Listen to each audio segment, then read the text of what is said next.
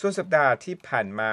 หนังที่ร้อนแรงชนิดที่ว่าทั้งเร็วและเกลี้ยวกราด ใช่ เป็นหนังต่อยอดนะครับ มาจาก Fast and Furious ครั้งนี้ ชื่อเรื่องว่า Fast and Furious Presents Hobbs and Shaw นะครับ มาฟังบางส่วนบางตอนของภาพยนตร์เรื่องนี้กันครับ I'm sorry to bring this here, Mama. Luke, this is your home. Go, Elekua! Hey! You're gonna get one Samoan ass whoopee. อ่า อ่า act- ได้ยินเสียงก็รู้เลยว่าเป็นแอคชั่นและผสม ใช่อ่า ต เดี๋ย ล ว ก เดี๋ยว ด้ ผ วย ม อือฮึ จะพูดถึง ค่ะ อ่าหนังเรื่องนี้ก่อน อ่าฮะ ก่อนที่จะส่ง ครับ ต่อให้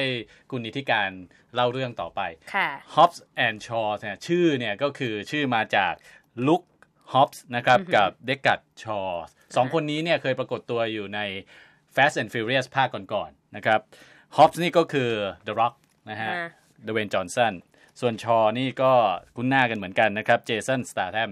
ทั้งคู่เนี่ยเป็น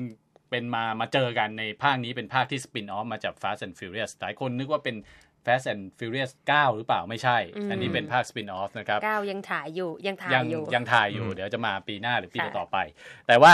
อันนี้เป็นการสปินออฟคือเอาเอาตัวละครที่เคยมีอยู่แล้วเนี่ย แล้วก็มามาเขียนเนื้อเรื่องใหม่ ให้สองคนเนี่ยจับคู่กัน แล้วก็เอ่อให้ให้มีการประทะบทประห้ามหันกันว่าอย่างนั้น ครับ นะครับ อ่ะคุณนิติการ ค่ะ ในเมื่อเขาเขาเคยเขาเคยเจอกันมาแล้วด้วย หมายถึงว่าเคยจับคู่และเล่นมาในภาคที่แล้ว Fate of the Furious ดวลกันมาก่อน เหมือนกับว่า ะฮะ เออเคยจับคู่มาเป็นบัดดี้กันมา อ่าฮะ ก่อน แบบในช็อตสั้น อือฮึ ๆ ก็เลยหลายคนเลยมองว่าเออน่าจะน่าจะเวิร์กนะ ถ้าสองคนนี้มาเจอกัน แต่แฟนแฟนหนังก็ดูไม่ค่อยชอบเท่าไหร่ เพราะว่าอย่าลืมว่า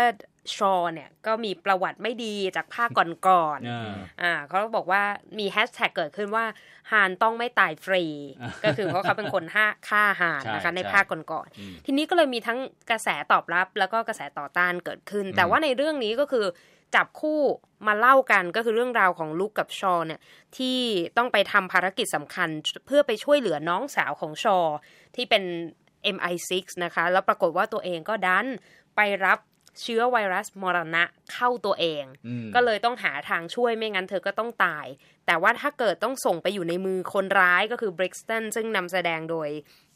อดริสอัลบาอ่าก็หล่อเหมือนกันนะคะ ก็เป็นคู่ปรับเก่ามาจากเรื่องก่อนๆ ก็มาถึงภาคนี้ก็มาอีกมาแบบ transform ใหม่นะคะ ก็เลยดูว่า เรื่องเนี่ยมันดูค่อนข้างจะไปในแนวสายลับมากกว่าเป็นแนวแบบ Fast and the Furious ครับ อืมโอเค คือจะบอกว่าหนังเรื่องนี้เนี่ยเหมือนติดกับดักของหนังภาคต่อนะครับ หนังภาคต่อข้อดีก็คือการที่ไม่ต้องมานั่งแนะนำตัวละครใหม่ ถูก คือจับมาก็มาเดินเรื่องได้เลย มันจะจะใส่แอคชั่นเข้าไปตั้งแต่ภาคตอนแรกๆก็ก็ก็ใส่ได้เลย แต่ว่าที่บอกว่ากับดักก็คือ หนังภาคต่อถ้าทำได้ไม่ดี คือหนังหนังที่สปินออฟมาเนี่ยทำได้ไม่ดีเท่ากับภาคก่อนๆเนี่ยก็จะถูกมองว่าเอ้ย อยู่อยู่หมดมุกอ่ะมันอยู่หมดมุกแล้ว อยู่ไม่สามารถที่จะหาอะไรไปไปสู้ไป เหมือนหากิน เขีย กับ เอ เล เรื่องได้ กาซี่เดิมๆ พยายามแผ่ไป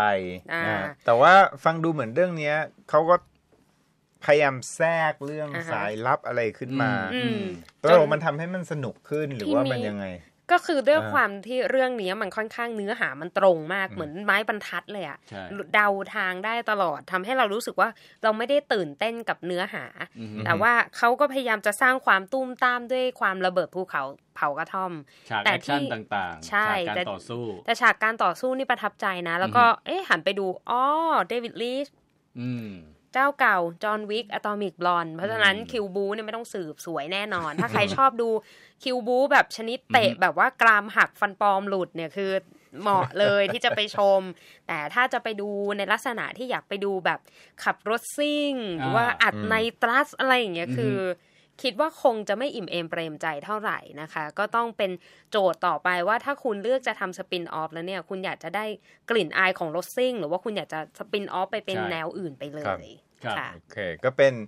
หนังที่น่าจับตามองว่าจะทำเงินได้เท่าใดนะครับ ในช่วงสุดสัปดาห์ที่กำลังจะมาถึงนี้ในอเมริกาเหนือนะครับ